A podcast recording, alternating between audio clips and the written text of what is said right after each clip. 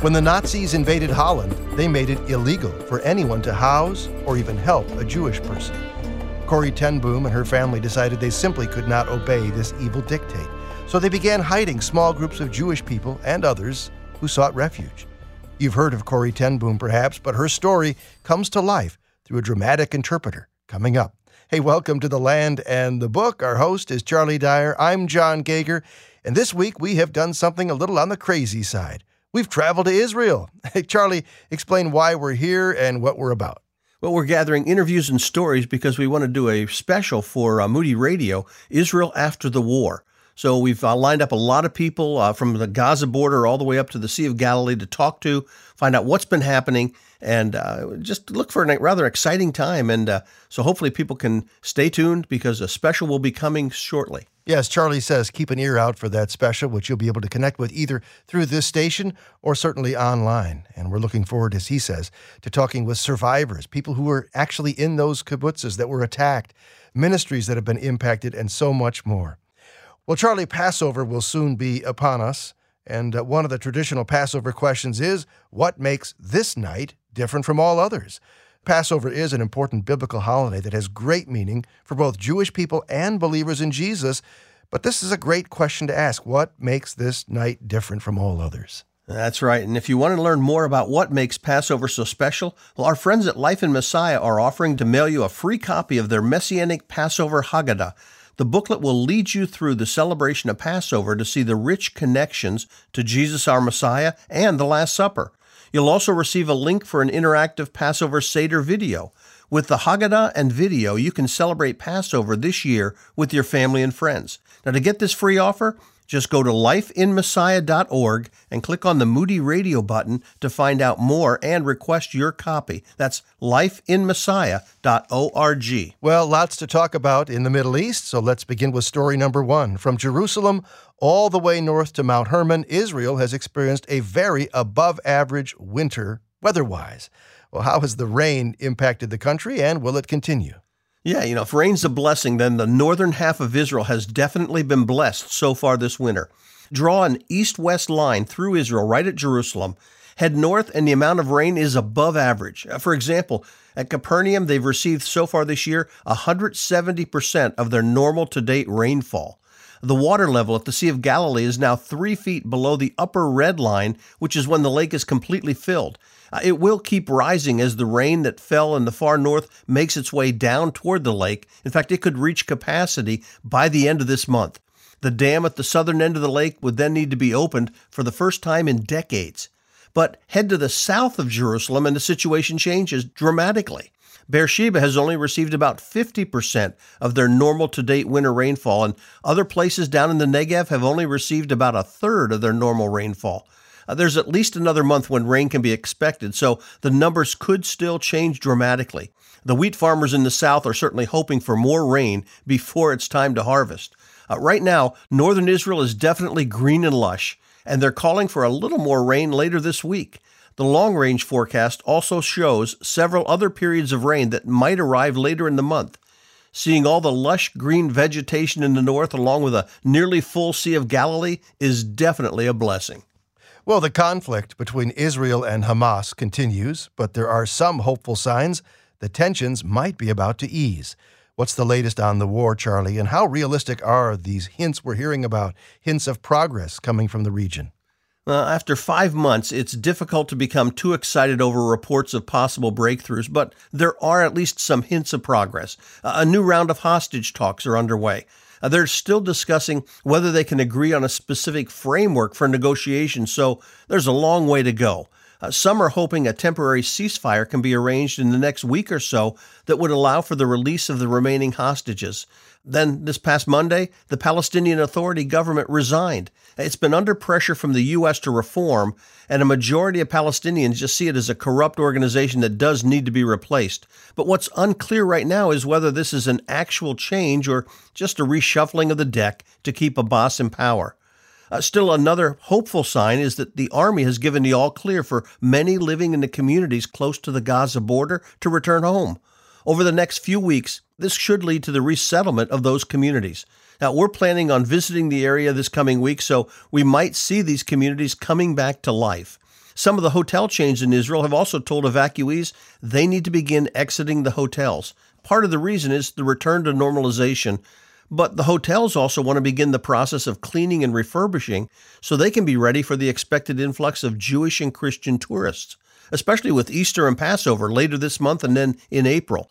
All in all, it looks like things will start returning to normal in the next few weeks, assuming that Hamas and Hezbollah cooperate and that the new Palestinian government can rein in corruption and violence. Charlie, I'm sure some of our listeners are as confused as I am when they hear that the Palestinian Authority government has resigned, at least symbolically.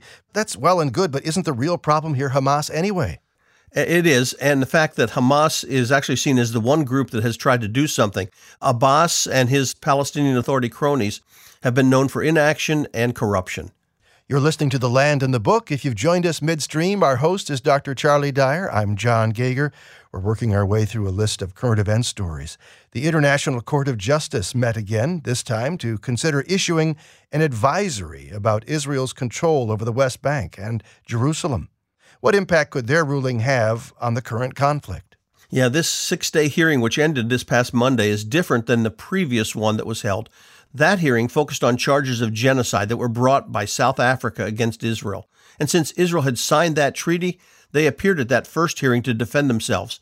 This latest hearing focused on the UN General Assembly's request for an advisory opinion on the, quote, legal consequences of Israel's 56 year control of the West Bank and other Palestinian areas. The Palestinians claim Israel's guilty of ethnic cleansing, apartheid, and genocide due to its long term rule of the area.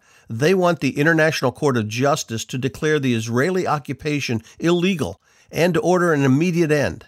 Advisory opinions like this one being sought are non binding. They have no legal ramifications, but they can give diplomatic cover to other nations and encourage them to take action against Israel. The United States urged the court not to issue a ruling calling for Israel's immediate withdrawal from these areas. The U.S. spokesman argued that both the UN Security Council and General Assembly had established a pathway to a peaceful resolution through negotiations that would exchange land for peace. Demanding Israel's unilateral withdrawal would harm Israel's very real security needs. Israel captured the West Bank, Gaza, East Jerusalem, the Sinai Peninsula, and the Golan Heights back in 1967 in a defensive war launched against them by Egypt, Syria, and Jordan. UN Resolution 242, passed shortly afterward, called on Israel to withdraw from the territories it captured, but it also called for the termination of all claims or states of belligerency and to acknowledge the sovereignty and territorial integrity of Israel and its right to live in peace within secure and recognized borders. Now, that's the basis of the Land for Peace process. Israel made peace with Egypt and gave back the Sinai. For 20 years, Israel was engaged in peace talks with the Palestinians, and two proposals were put forward. One was rejected at Camp David by Yasser Arafat, the other was rejected by Mahmoud Abbas. Now they want Israel to withdraw from all the land, but without any corresponding commitment to lasting peace. And October 7 showed why Israel distrusts the Palestinians. Fifty nations spoke, John, before this court, and very few stood up to speak for Israel. Thankfully, the U.S. was one of those that did. Well, in an op ed piece on a Turkish news site, two Turkish authors charged that Israel is, quote, weaponizing archaeology by twisting historical findings to bolster Israel's claims to the land. How serious are those charges? And more importantly, are they true? Well, the charges are not true. It's actually these authors who've weaponized archaeology. Uh, they accused Israel of twisting historical findings to bolster the Zionist narrative. In reality, the charges don't fit the facts of history or archaeology.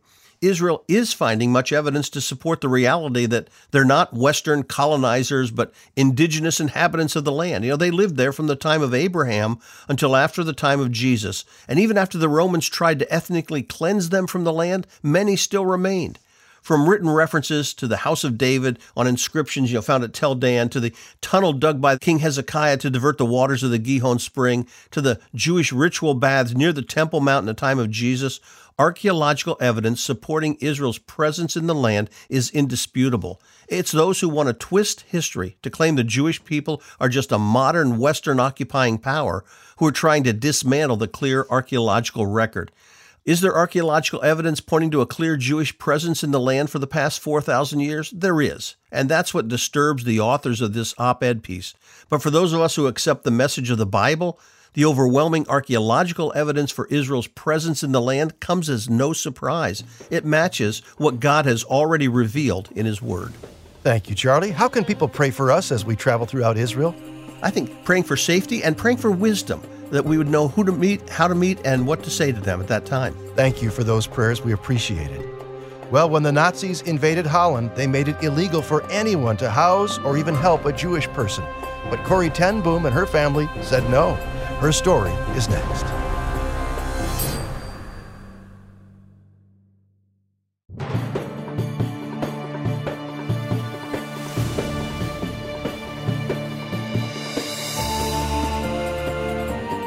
When the Nazis invaded Holland, they made it illegal for anyone to house or even help a Jewish person. Would you have complied? Corrie, her sister Betsy, and her father Casper were Christians who decided they simply could not obey this evil dictate. So they began hiding small groups of Jewish people and others who sought refuge. You might have heard of Corrie ten Boom, but today you're about to meet her through a dramatic interpreter.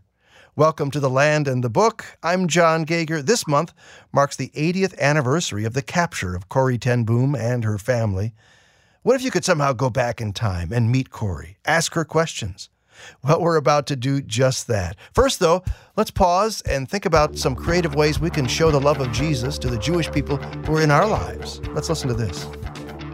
The Old Testament is rich with prophecy. How much of that, though, can you really talk about in a conversation with your Jewish friend? For example, what about Daniel's prophecies concerning the Maccabees and the events of Hanukkah?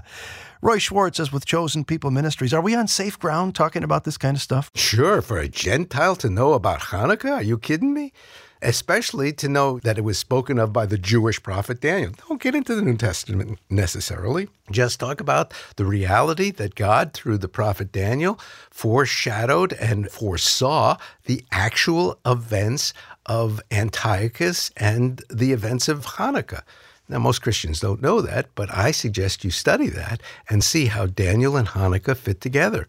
And that will blow the mind of a Jewish person that you are interested in those things. All right, so maybe we need to do a little work on our own history and then reach out and share those prophecies from Daniel as a tool to bridge into the life of your unsaved Jewish friend. Roy Schwartz is with Chosen People Ministries. Always a pleasure to have him in the studio. All right, this is the Land of the Book, a very special edition on this 80th anniversary of the capture of Corrie ten Boom and her family. And because our time is limited, we're going to jump right into our conversation, imagining that we are actually with the real Corrie ten Boom. All right, walk down the streets of Haarlem in Holland with me, a short train ride from Amsterdam as we connect with Corrie ten Boom. Now, again, the real Corrie ten Boom has been with the Lord since 1983, but today we're going to experience a simulated conversation with her on the land and the book with a historical interpreter. We're going to meet her uh, in her real life later. Corrie, you are known for a thing called the hiding place. Describe this. How big was it and how was it used? Oh my, the hiding place. Uh, we also call it the Angel's Den. You see, that was a place that was built in my bedroom uh, because I was up on the third floor and that was give more time. You know, with a hiding place, you have to have alarm too. And so it was tiny, some 30 inches wide and some eight feet long, could hold six people. On the outside, it appeared as a closet, but the bottom shelf was door door. So uh, those who would be staying in our angels den, they would have to climb into that small opening, and then I would close the door, and so it looked like the uh, the closet. Yes, six people at a time in this eight foot long thing. Yes, yes. So they had to take the turns, of course, some sitting, some lying down. There were vents up in the ceiling when we first were visited by the Dutch underground, they say, you need a hiding place. And the Mr. Schmidt, he come and he look and he look in my bedroom. Then in the days to follow, another Mr. Schmidt come with bricks And then, then another Mr. Schmidt come with wallpaper and paint, and, and another with wood. My papa say, uh, he says, I don't recall there being so many Schmidts in Haarlem. we say, oh, Papa, we don't want to know their name. We call them all Schmidt, you know, in case they arrest us. Yes. well, your family knew the severe penalty the Germans would exact from those Yes. caught helping Jewish people. Why get so involved? What drove your family to do this? Oh my.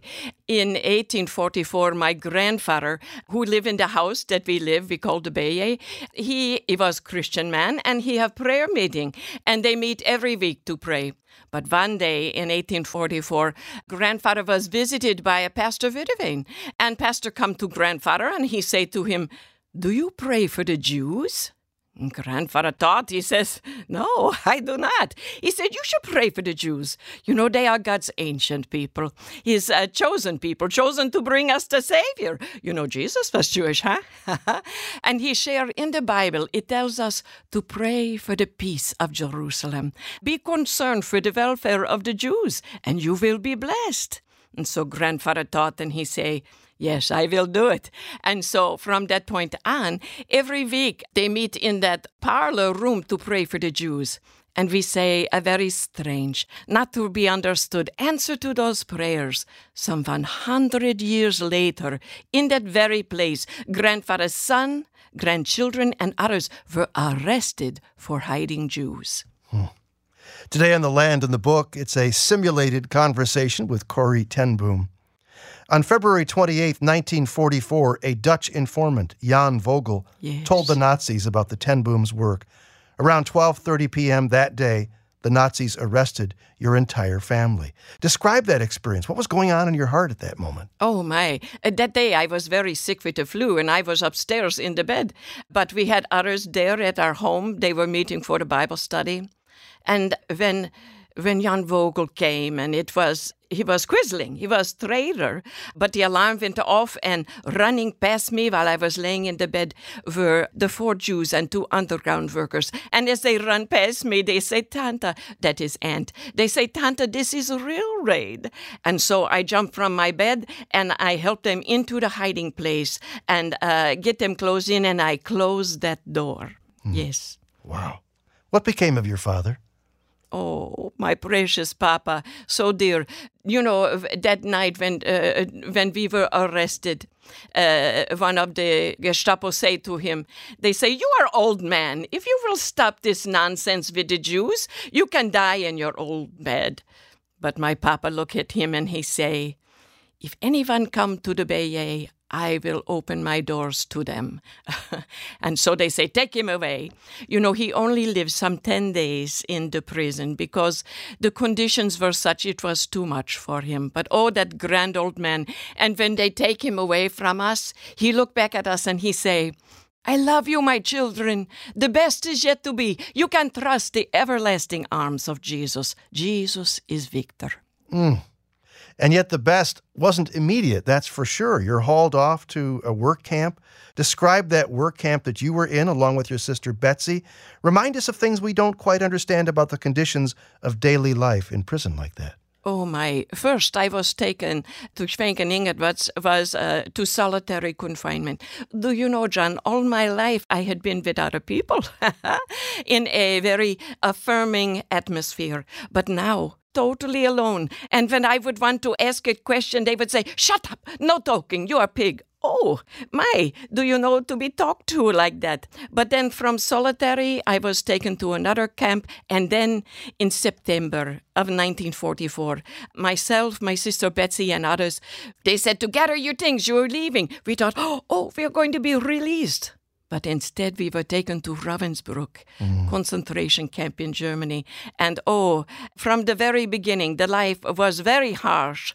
I remember when they tell us we were in long line and they say all sorts of questions, but then they say, surrender your clothes. Do you know it was also humiliating? And as we stand in our nakedness before the guards, oh, I think, oh, Jesus.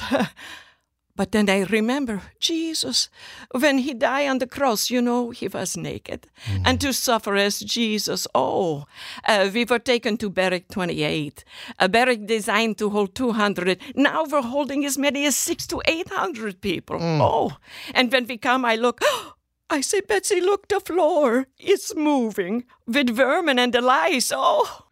But my sister Betsy, she squeezed my hand. She says, Oh, but Corrie, I'm thankful we are together. I say to her, Well, I'm not thankful for the lice. Oh. but later, a guard uh, was there and say, Every morning you must come out at 4 a.m. to roll call. If you don't come out, we come in and we shoot you. Oh my, but when that door closed, one of the prisoners already in Barrack 28 stand and say, Welcome to your new home we can do anything we want in here because you see, the guards don't want to come in. They don't want to get the lice. Betsy bumped my arm and say, Corrie, even the lice we are thankful for. Oh my. And in that place, we had smuggled a small Bible and we were able to bring hope to a hopeless place. Yes.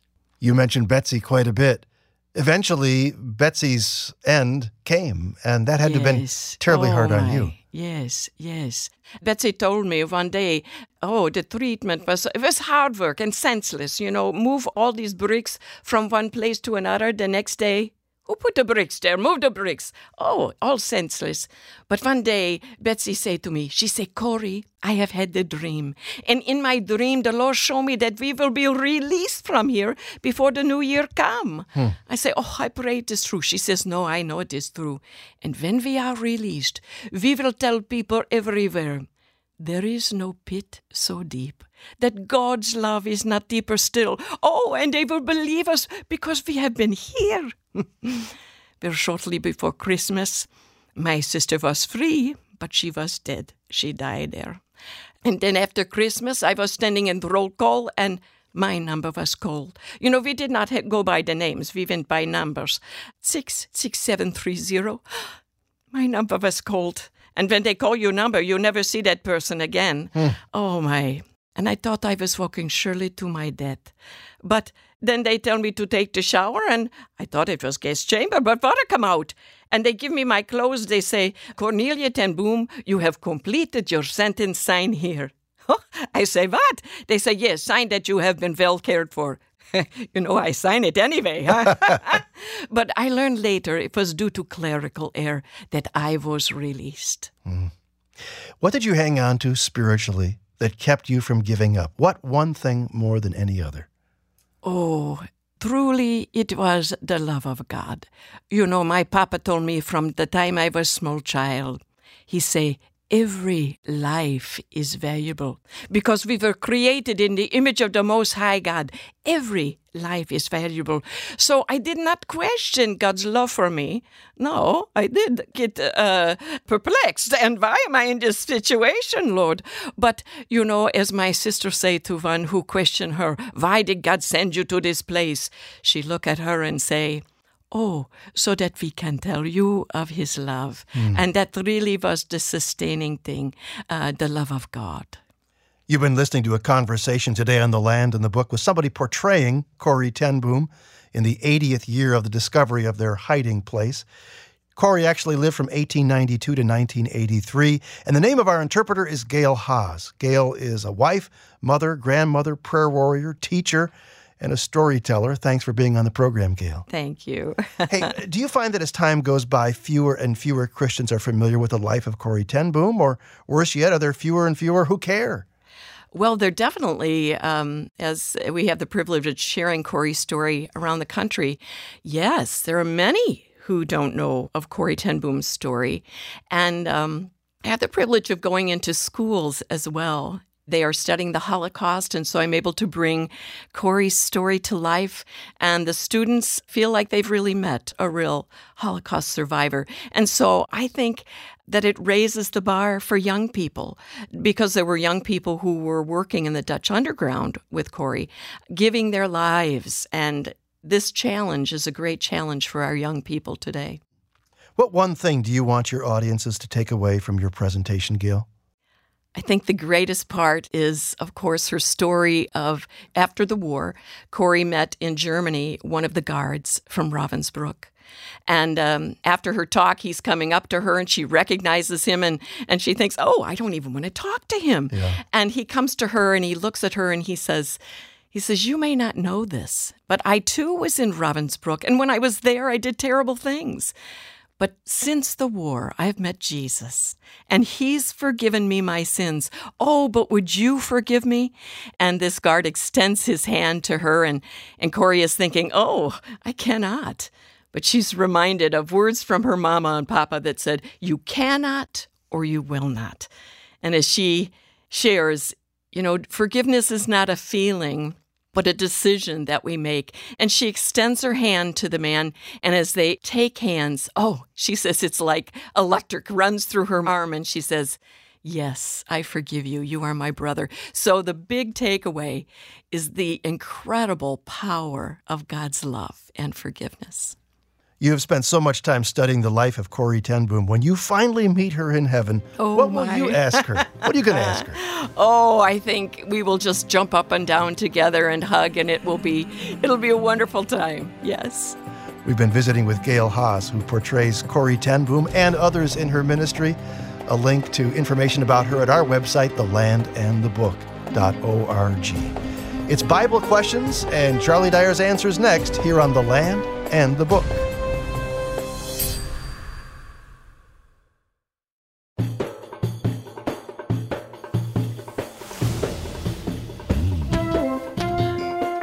Passover.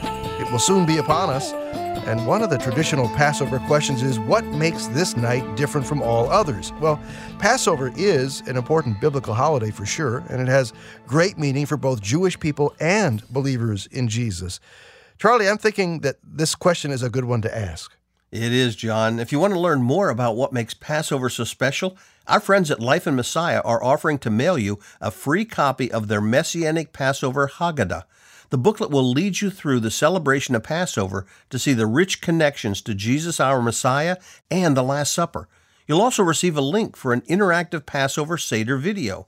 With the Haggadah and video, you can celebrate Passover this year with your family and friends. To get this free offer, just go to lifeinmessiah.org and click on the Moody Radio button to find out more and request your copy. That's lifeinmessiah.org.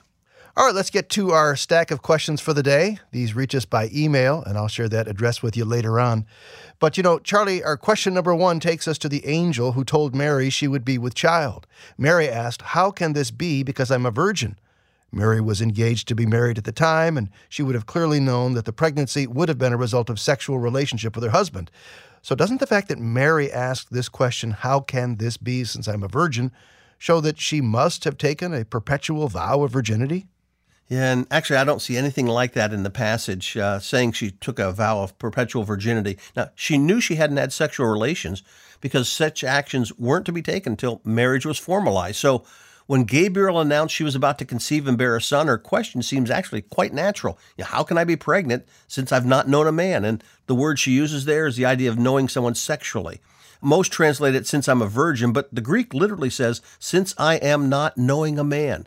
Uh, the verb's in the present tense, uh, picturing current action. So she's simply stating what seems to her rather obvious. She's betrothed to Joseph, but they haven't been sexually active, or nor has she with any other man. So she doesn't see how it's at all possible that she could have become pregnant by this time. And by the way, I think Matthew makes that clear in chapter 1, verse 18. He also says she was pledged to be married to Joseph, but she had become pregnant before they came together in the sexual sense as husband and wife.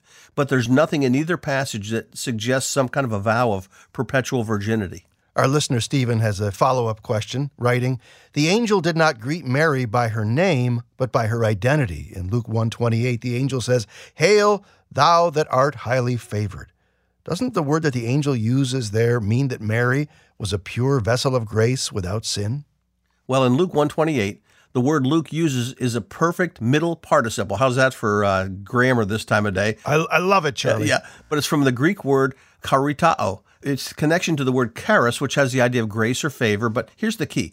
The same verb is used in an active sense in Ephesians 1 6, where Paul talks about the grace that God freely bestowed on us. Uh, Mary was indeed favored or blessed by God, but so are we.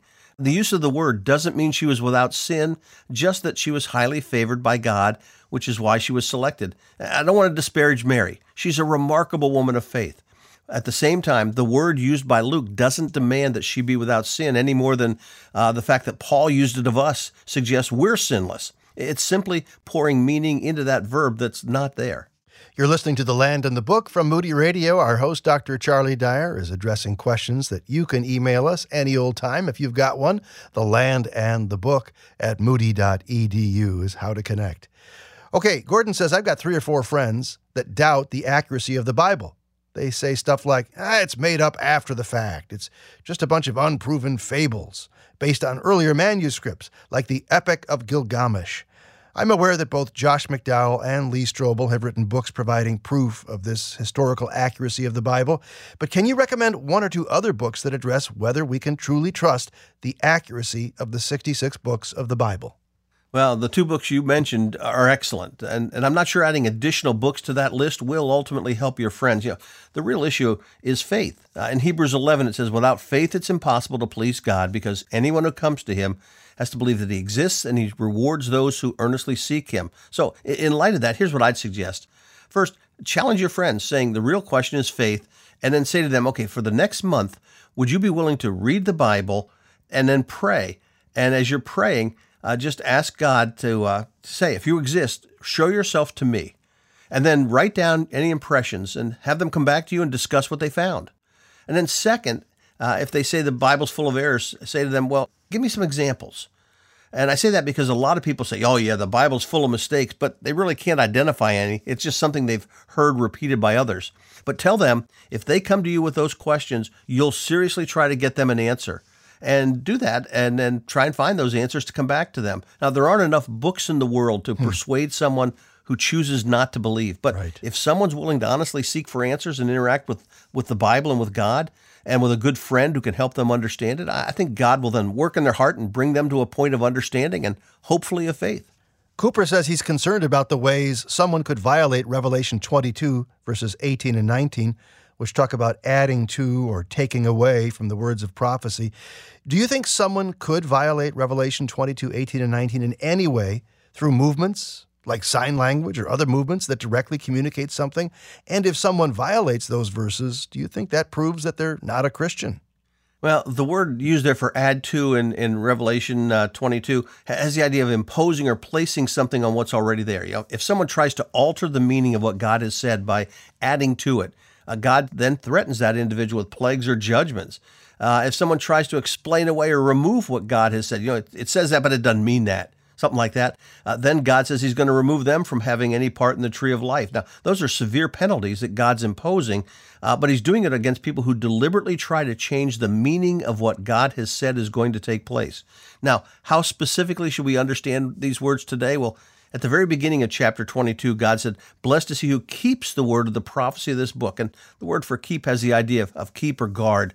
Uh, Jesus said he'll bless those who accept what he said and do what they can to protect themselves and others from trying to dismiss or distort that message. So, in answer to your specific question, I don't think that uh, the warnings against someone using sign language or, or any other kind of physical action, uh, the events he's describing are really things that are going to take place. And anyone who tries to get others to disbelieve it are the ones who are deliberately opposing God, and they're the ones being warned.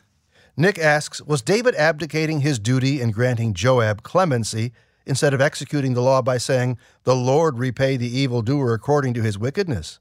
Or was Solomon wrong for having Joab executed? It could be viewed that Solomon killed Joab because Joab wanted Adonijah to be king instead of Solomon. What do you think?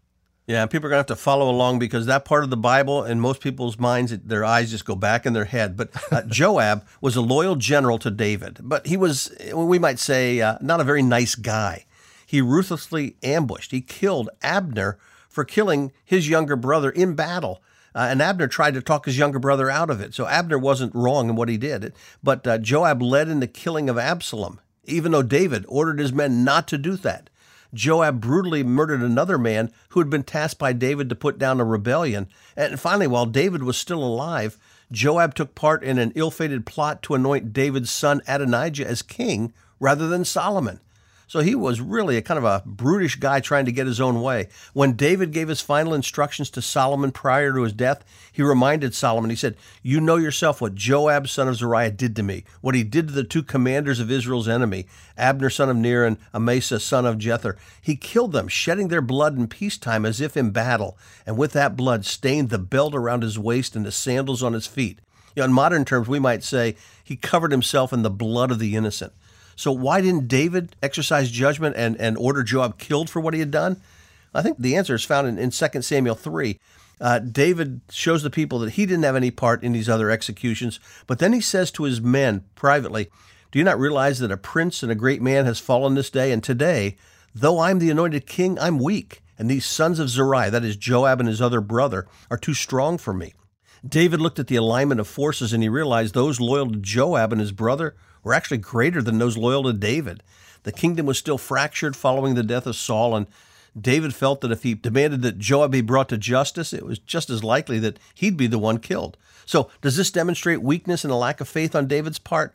I'm not sure. It may show weakness, but it may also show wisdom on David's part. But when he tells Solomon is to make sure that Joab does get his justice due, and uh, Solomon wasn't wrong in putting him to death uh, because Joab tried to take the throne in place of Solomon. So uh, Solomon was the one who assured that God's justice was indeed done.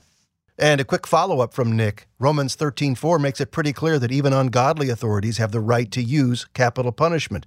What do you think about that? Well, I think it's right. Uh, in fact, what I would end up saying in general is the law should exercise justice.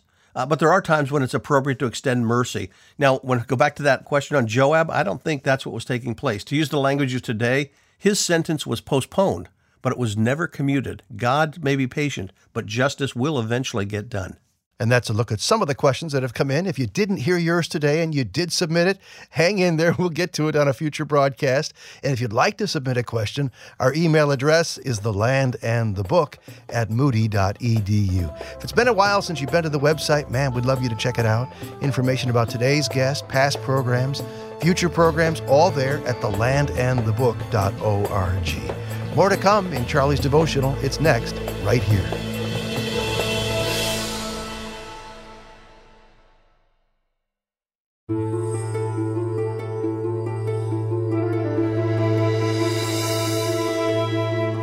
Glad you're still with us here at the Land and the Book. I'm Jon Gauger. One of the highlights of any trip to Israel is a visit to the Dead Sea. People who have never been there say, Oh, isn't that the place where you can float in the water? And my answer is, it's stranger than that. It's impossible not to float in the Dead Sea if there's just a few inches of water that you're in. And the reason for all that is one word salt. Charlie Dyer, are you suggesting there's something in the salt that might just offer a lesson that we need to hang on to? Oh, there's an incredible lesson from that salt, John, and that's what I want to talk about. Well, we'll head down for a relaxing dip in the Dead Sea after this fully alive testimony from someone who has experienced Israel and shares this with us. One of the things that has really impressed me about this particular tour is how organized the group has been.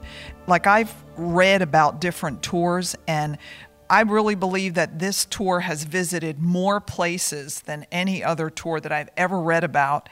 I remember getting the book uh, by Dr. Dyer about a Christian's travel to the Holy Land and being able to study about the different places and cross reference them in my Bible before coming here. And we got a map, and um, we just got so many things that were in addition to, uh, over and above any other tour that I've read about. We received a journal that we could take on our trip, and I, I've been writing in it and taking notes. We received um, so many different things that are helping me. A bag, you know, that travel bag that we could take, name tag, luggage tags. I just was very impressed by this group and how you have organized things and just given to us to make the trip better. I'm looking forward to this devotional series, Charlie. It's called Objects on the Shelf. Yeah, thanks, John. For the next three weeks, I'm inviting you to join me here in my office. Now, don't look too closely at all the books and bric-a-brac filling my shelves. I've got books squeezed into every available space in a random, some would probably say chaotic order. But what's important is I know where the books are when I go to find something. All the other items are curios that I've collected in my travels that take me back to particular places and times, and they each have a story to tell. And for the next three weeks, I want to share a few of those stories with you. Today's treasure sits on a shelf just to my right. At first glance, it might remind you of something you saw in a high school or college geology class, or perhaps in a visit to a store that sells geodes. This one doesn't look overly impressive because it's relatively flat, about 4 by 6 inches in size, and formed from all white crystals. Now, what makes it interesting to me is I picked it up from the Dead Sea. Actually, it's a clump of salt that had crystallized on a pipe just under the surface of the Dead Sea. I'd been floating in the bathwater warm water when I noticed it on the pipe. I tugged on it and it slid off the pipe into my hand. The bottom is curved to match the shape of the pipe, but the top retained the jagged design formed by the salt crystals. Now, this earned a place on my shelf for two reasons. The first had to do with getting it home. For the rest of our trip, I had to let the piece sit on our different hotel room uh, desks to get it to dry. I didn't want it to dissolve into smaller salt crystals on my flight home. So I also wrapped it in toilet paper and put it in a Ziploc bag. My suitcase was filled, so I asked my wife if I could put it in her suitcase. She agreed, and we were ready to head home, or at least that's what I thought. That was several years ago, and Israel had just installed a machine to detect chemical components of explosives. Uh, that machine set out in the security area, and you had to clear it before being allowed to proceed to check in. Uh, my suitcase went through without any problems. And then they ran my wife's suitcase through the machine and then pulled it aside for a more thorough inspection. It seems that in addition to sodium chloride, common salt, the Dead Sea also contains magnesium, potassium, and several other minerals that can trigger the machine. Once they opened her suitcase and found the bag with the salt, we were cleared for departure. But the second reason I've kept that block of Dead Sea salt on my shelf is more biblical. To understand why, imagine living in Israel in Old Testament times. The Dead Sea, which, by the way, is never called that in the Bible, actually plays an important role in your life. Archaeologists have discovered ruins of what's likely a processing area where the salt was extracted from the Dead Sea. The salt was used for seasoning food, but it was also used as a preservative and a disinfectant. Ezekiel 16 describes the practice of mothers rubbing newborn children with salt. And in Leviticus 2:13, God required sacrifices to be seasoned with salt. In the Bible, the Dead Sea is called the Eastern Sea, the Salt Sea, the Sea of the Arabah, or simply the Sea.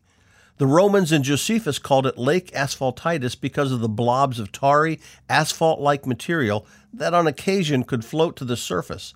Now, lots of different names, but the one found most often in the Bible is simply the Salt Sea.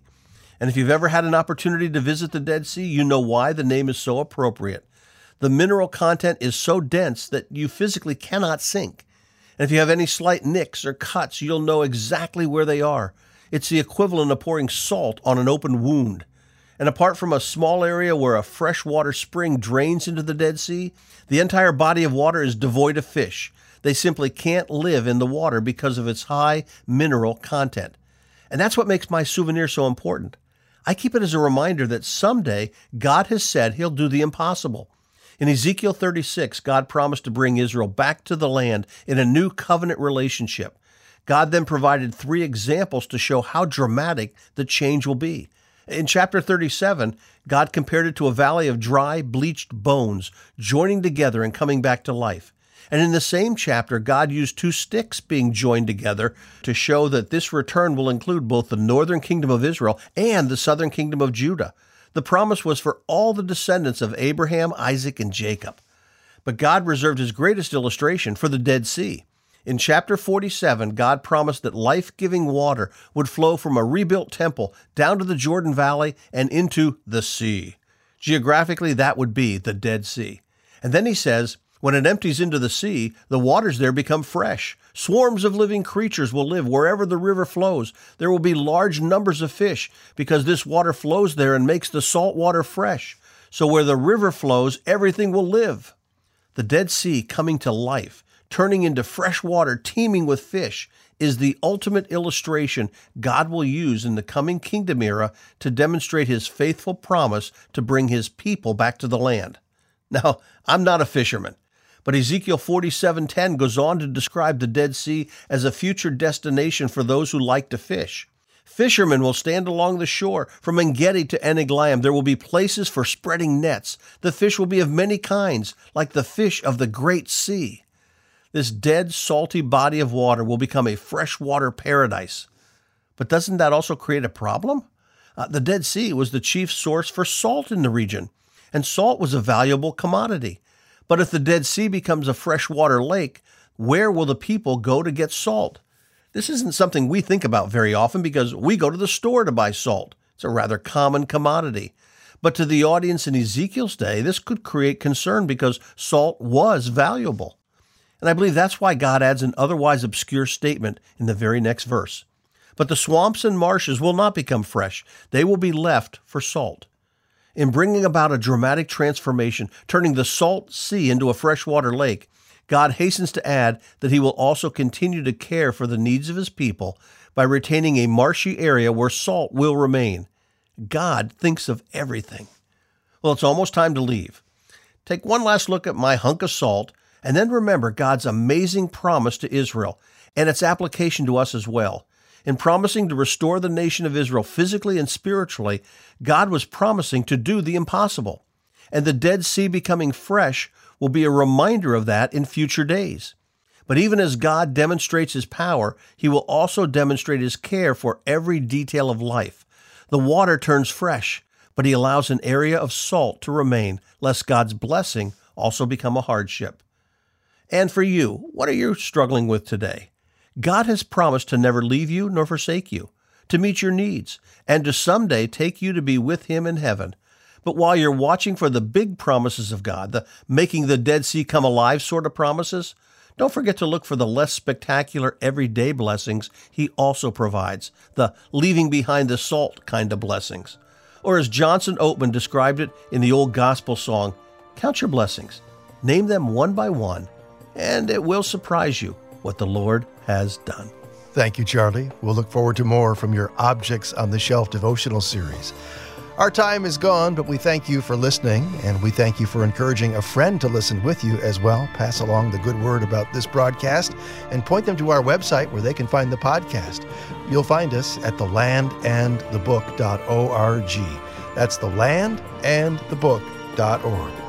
For our host, Charlie Dyer, our producer, Dan Anderson, I'm Jon Gauger, thanking you for listening to The Land and the Book, a production of Moody Radio, a ministry of Moody Bible Institute.